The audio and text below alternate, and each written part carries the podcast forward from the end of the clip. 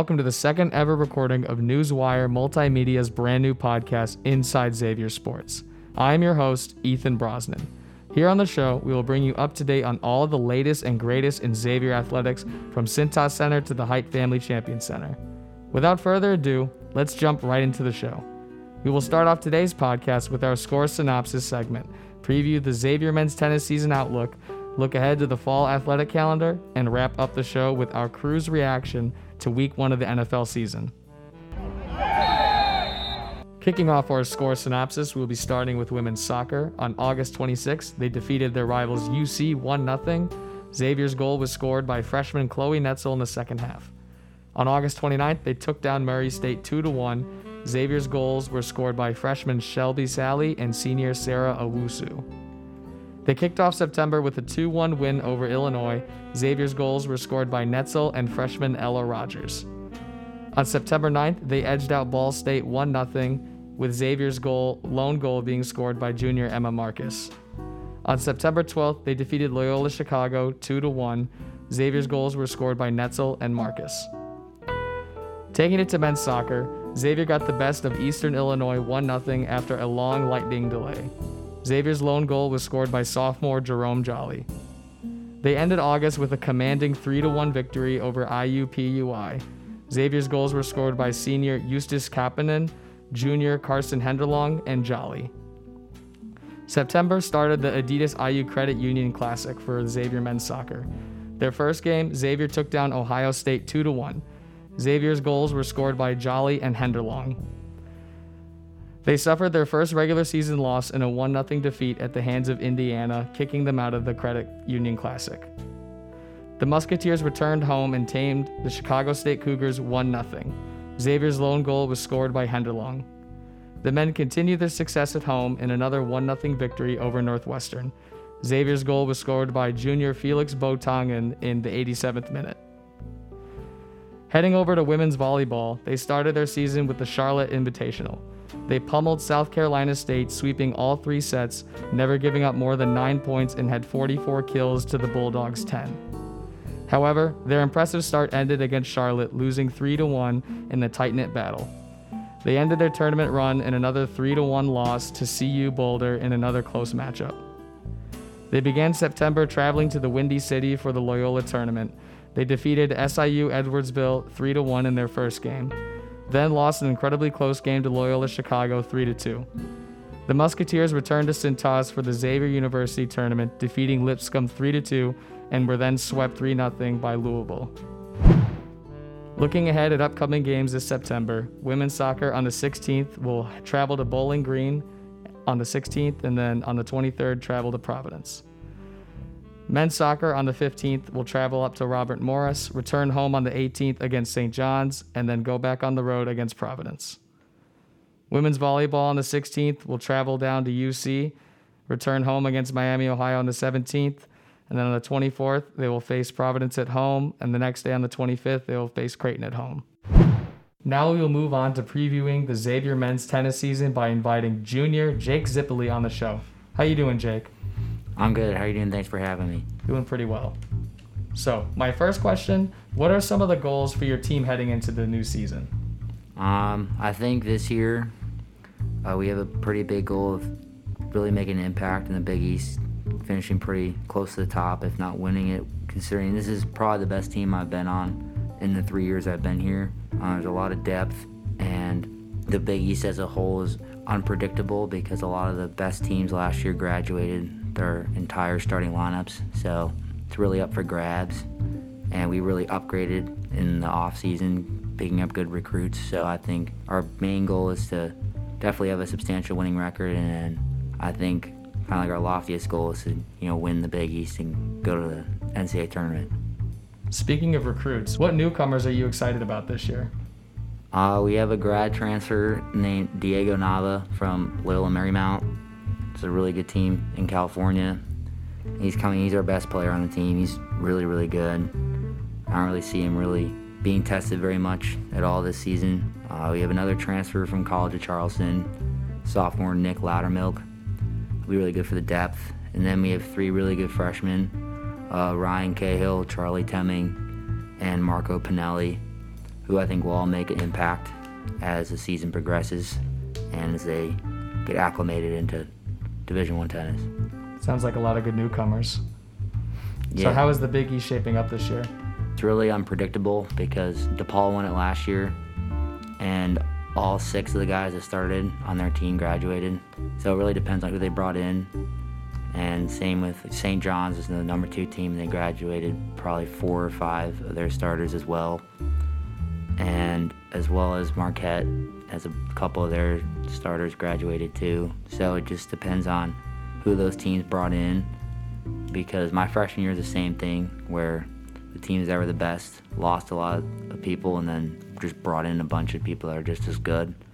So it, it really depends on what the other teams brings. We haven't seen them yet, and we're probably not going to see them play for a little bit. So once we get a look at them as to who they brought in to replace, then that'll kind of determine where kind of the Big East kind of standings are going to be for this season. So you mentioned your schedule, uh, Jake. I would love to hear a little bit about how what that actually looks like for those who don't know, both in the fall and in the springs. I know that the two seasons are different in terms of what the goals are.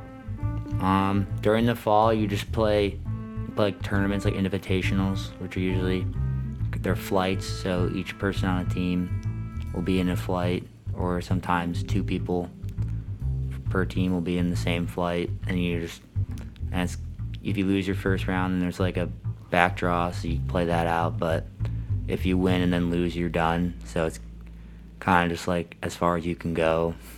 And the fall isn't really as important as the spring. It's more to get everybody back into shape and really get back in competing. Because the spring's kind of where it matters, really matters. I mean, it's not like the fall is irrelevant, but it's more just for kind of getting back into shape. And the spring is where we'll go and play a dual match against different teams.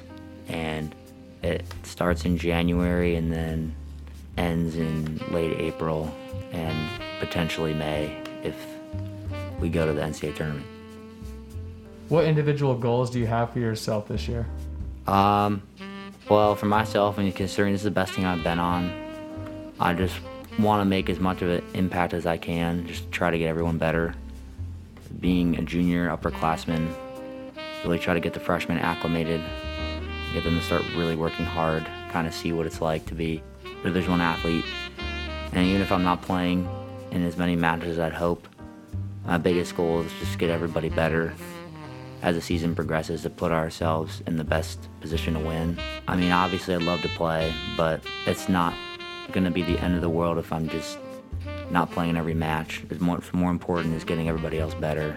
So that's kind of my goal is just to get as good, just to play as well as I can, and make sure that everybody else is getting better also. So you just had a tournament last weekend. Do you mind recapping it for us? Yeah, so we went to Chicago, west of Chicago in Oak Park, and we played a tournament on Friday and Saturday on clay, which is a little interesting just because almost every other match we're gonna play is on you know hard court, like typical tennis court that you see on the street. But it was different just because clay is slower, and not everybody on our team has a lot of experience playing on clay, and neither did a lot of the other teams. So it was a different kind of tournament, but it went overall went really well. I think. I think we had over 20, 20 wins total in singles. I'm not sure how many in doubles, but probably roughly around the same amount. And freshman Marco Pinelli, he won his flight, beating two two guys that are four years older than him. Also, just him not. I don't even think he dropped a set, or maybe one, which is pretty impressive, just considering he's young. It was his first college matches, and he really stepped up and played well. Another freshman, Charlie, got second. Charlie Temming in his flight. It was also impressive performance. And then fellow junior Campbell Nakayama got second in his flight as well. So those three guys played really well. And then the rest of the team played in kind of like a group flight. So overall, I think it was a really productive weekend. Conditions were tough, especially on Saturday because it was like 90 degrees. So that was really hard. But other than that, I think it was a good, really good start to our season. And it's only up from there. All right, Jake, thank you very much for coming on the show today. Now we're going to kick it over to our recap of week one of the NFL season. Heading into our final segment, we are going to discuss our favorite football moments of the weekend from the NFL. I am rejoined by Hunter Ellis, Will Pembroke, and Jake Zippoli. I'll take it off. Um, so, my Cincinnati Bengals, the team I have cried and bled for and done pretty much everything possible because I just love them so much for the past 15 years, have let me down every single year. Uh, some way, shape, or form, they've let me down. Whether it was last year doing absolutely nothing on our offensive line and getting our awesome rookie quarterback hurt, or this offseason when they similarly did very little to fix our offensive line and are probably going to still hurt our now second year awesome quarterback. But you know what? I'm gonna revel right now. I'm gonna revel in the beauty of being one to oh. zero. It's one to oh. zero. There's no losses on the schedule. There's nothing to be upset about. Even though our coach almost blew the game last weekend. Okay, Zac Taylor. Yes, I'm talking about you. You are a terrible play caller sometimes. It's just a fact. All right, but Ja'Marr Chase quieted all the doubters. He caught five passes. He looked fantastic. Yeah, looked with quick. that, with that football it's so hard to catch, right? Ah, it's just, I mean, listen, I'm not going to hear any hate about my favorite player in the NFL right now, Ja'Marr Chase. All right. Joe Burrow's back. The defense looked good. All right. We got a lot going for us. I know the Vikings are not that good, but we're going to go into Chicago next week and win. I'm saying it right now.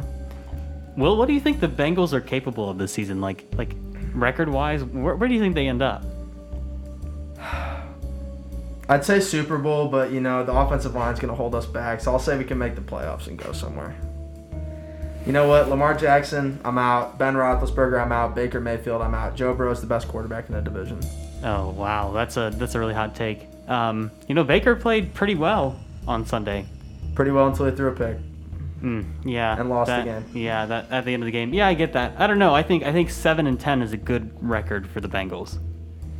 Uh, unfortunately, I can't say something's good unless there's more wins than losses in the record column.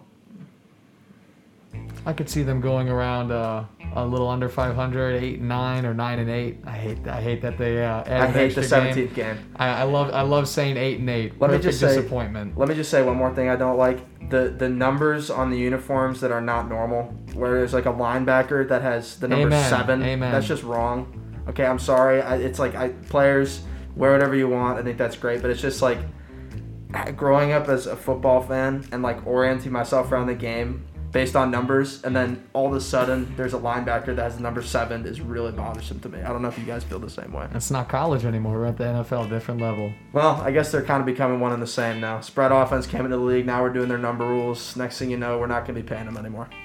Oh, man, you know, I, I kind of like the single digit numbers. I it, it does throw you off a little bit. I think it'll take a bit of adjusting to get used to.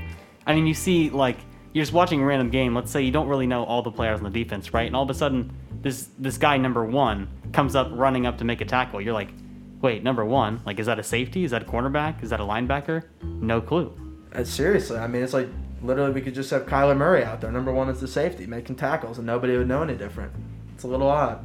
But yeah, I guess you're right. It'll take some getting used to. Let's hear from the resident Pats fan, guest contributor Jake Zippoli right now, whose quarterback didn't play like garbage, which is very exciting because a lot of the rest of the rookie QBs really struggled. What are your thoughts on Mac Jones? I mean, Mac Jones has probably the best situation on any rookie quarterback, Not even close. probably by a mile. He has a top, probably top 10 O line, great running backs, best coach in sports, and in a system that fits the way he plays perfectly. And he did everything he had to do in the game. I mean, it wasn't his fault that they didn't get in the end zone. I mean, he had 280 yards and a touchdown. I mean, that's better stats than any other QB that played as a rookie last week.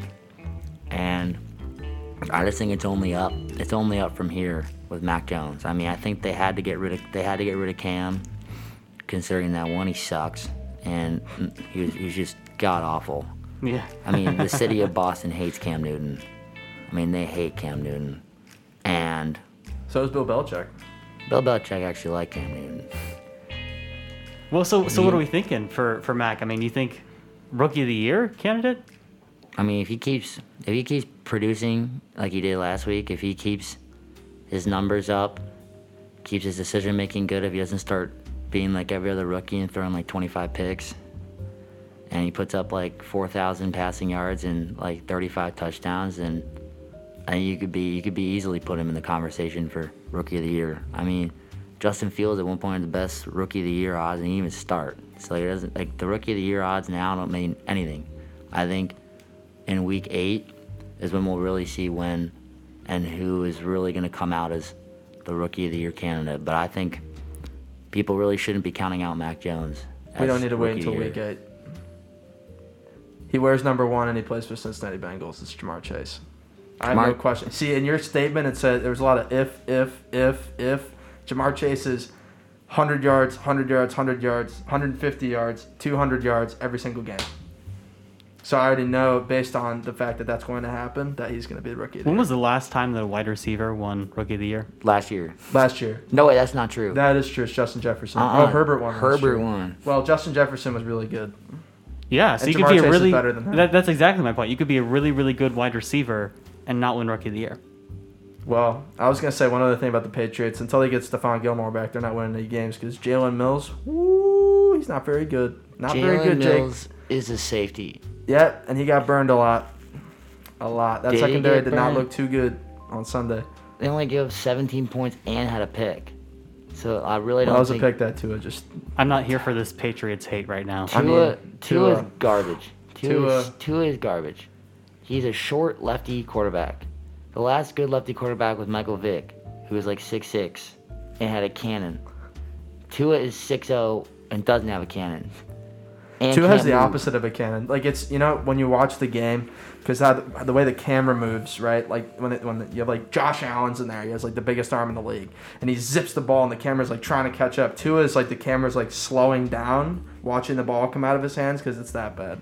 I'm not I'm not happy. I, I I bought so much Tua stock before the year, and I'm majorly regretting it right So Deshaun Watson to the Dolphins, I'm hearing. now. Oh, man. Deshaun Watson's never playing a down a football game. If he ever gets out of court, yeah, I don't know. Yeah, that's a I good don't point. think that's gonna happen for a long time. You know, Ethan, we haven't heard much from you. What you got? Oh, I'm, I'm glad you brought up the the Dolphins Deshaun Watson rumors. Uh, I have a friend uh, who has a sports podcast, and he's a huge Miami Dolphins fan, and he was saying that um, well, I, like if if they had the opportunity, if, if Deshaun Watson was not going through these legal troubles right now, they'd do it. They'd do it. in a 100%. heartbeat. That guy is an absolute game changer. He was everything on that Texans team last year with horrible O line. His best wide receiver got suspended for PEDs. I had him on my fantasy team last year, and he was consistently having over like 25 points per game.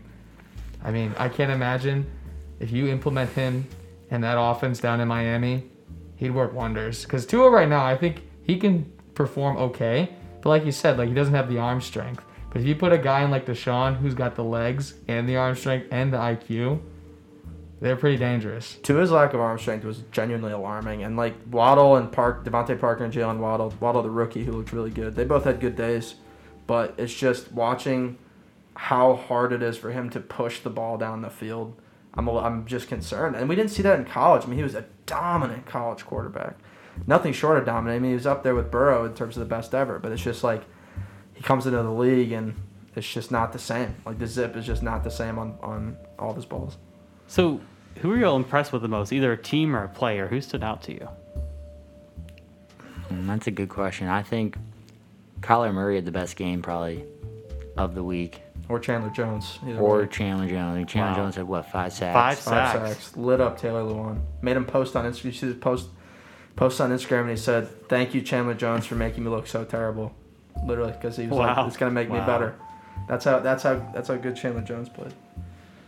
I was impressed with the the entire Saints defense. I'm a huge Packers fan. There's a lot of sadness yesterday, uh, but they they shut down the run. Aaron Jones, AJ Dillon, they couldn't do anything. Is Rodgers tanking the season? I hope not. This is the last ride, so I'd love for them to make one final push to see if they can maybe lose in the NFC Championship game one more time. But he, he did not look good. 124 yards, uh, two interceptions. He didn't look like he was in it. They ended up benching him for Jordan Love. Jordan Love, look, you know, he looked okay. You know, we, we got to see part of the future. You know, I understand. You know, you're expecting uh, a couple years ago the Packers take a wide receiver, hell, even a linebacker to help shore up the run defense, and they go and take they trade up and, take a quarterback. Not, one Not of the better ones. You know, senior year, 20 touchdowns, 17 interceptions. And a little bit of a risky pick. I'm not sure what LaFleur and Goody are thinking about, but if I'm Rodgers, I'm pretty upset. And I don't know if, you know, you know, conspiracy theory, maybe he is trying to get his way off the team, but I think the Saints defense is just that legit.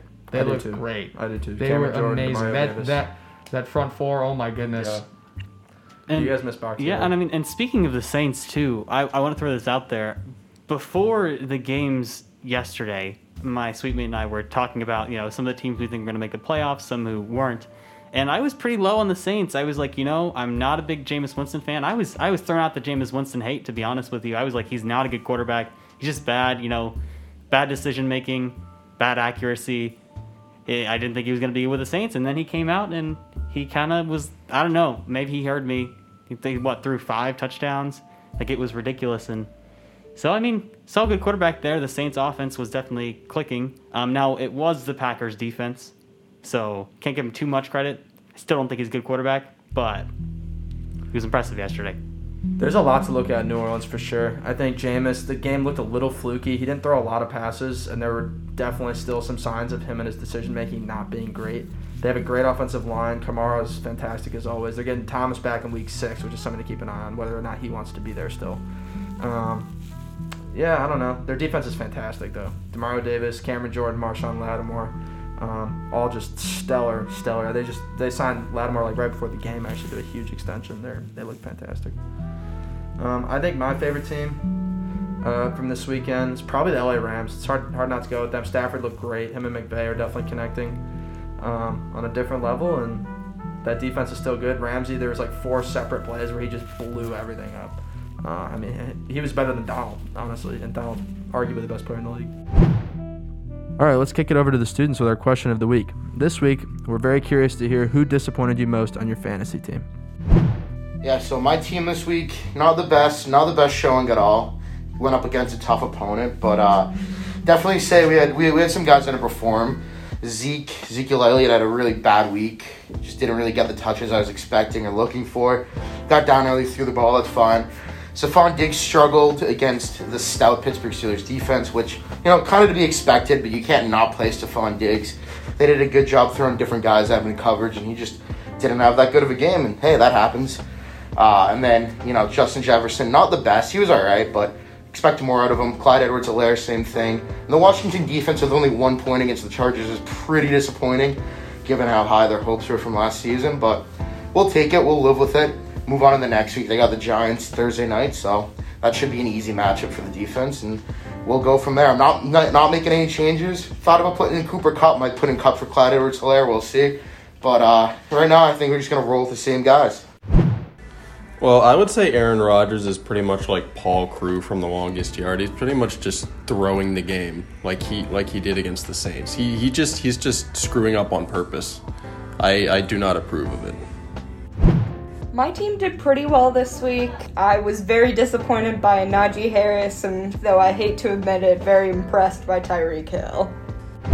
Aaron Jones was the fantasy player that let me down this week, only finishing with four points on the day. A lot was expected of him being paired with former MVP Aaron Rodgers, but they both let us down this week in Green Bay. Hopefully, next week, Aaron Jones can bounce back from his four point performance, and hopefully, Aaron Rodgers can too. It's a question only time will answer. Josh Jacobs was the biggest letdown for me this week. He was projected, I think, six or seven points higher than he actually scored for me. And the last quarter of the Raiders Ravens game, I was projected to win the game, and then he put up no points at the end. That's all for today's show. You can listen to Inside Xavier Sports and all other Newswire multimedia productions on both YouTube and Spotify. Just search Xavier Newswire to find our shows. We'd love to give a special shout out to our entire crew who helped produce this show editor in chief Alec Budzinski, managing editor Mo Junger, managing multimedia editor Hunter Ellis, show manager Will Pembroke, audio editor Sebastian Aguilar, AV technician Lily Cotton, and guest contributor Jake Zippoli. I am your host, Ethan Brosnan, and remember, stay classy, Xavier Nation.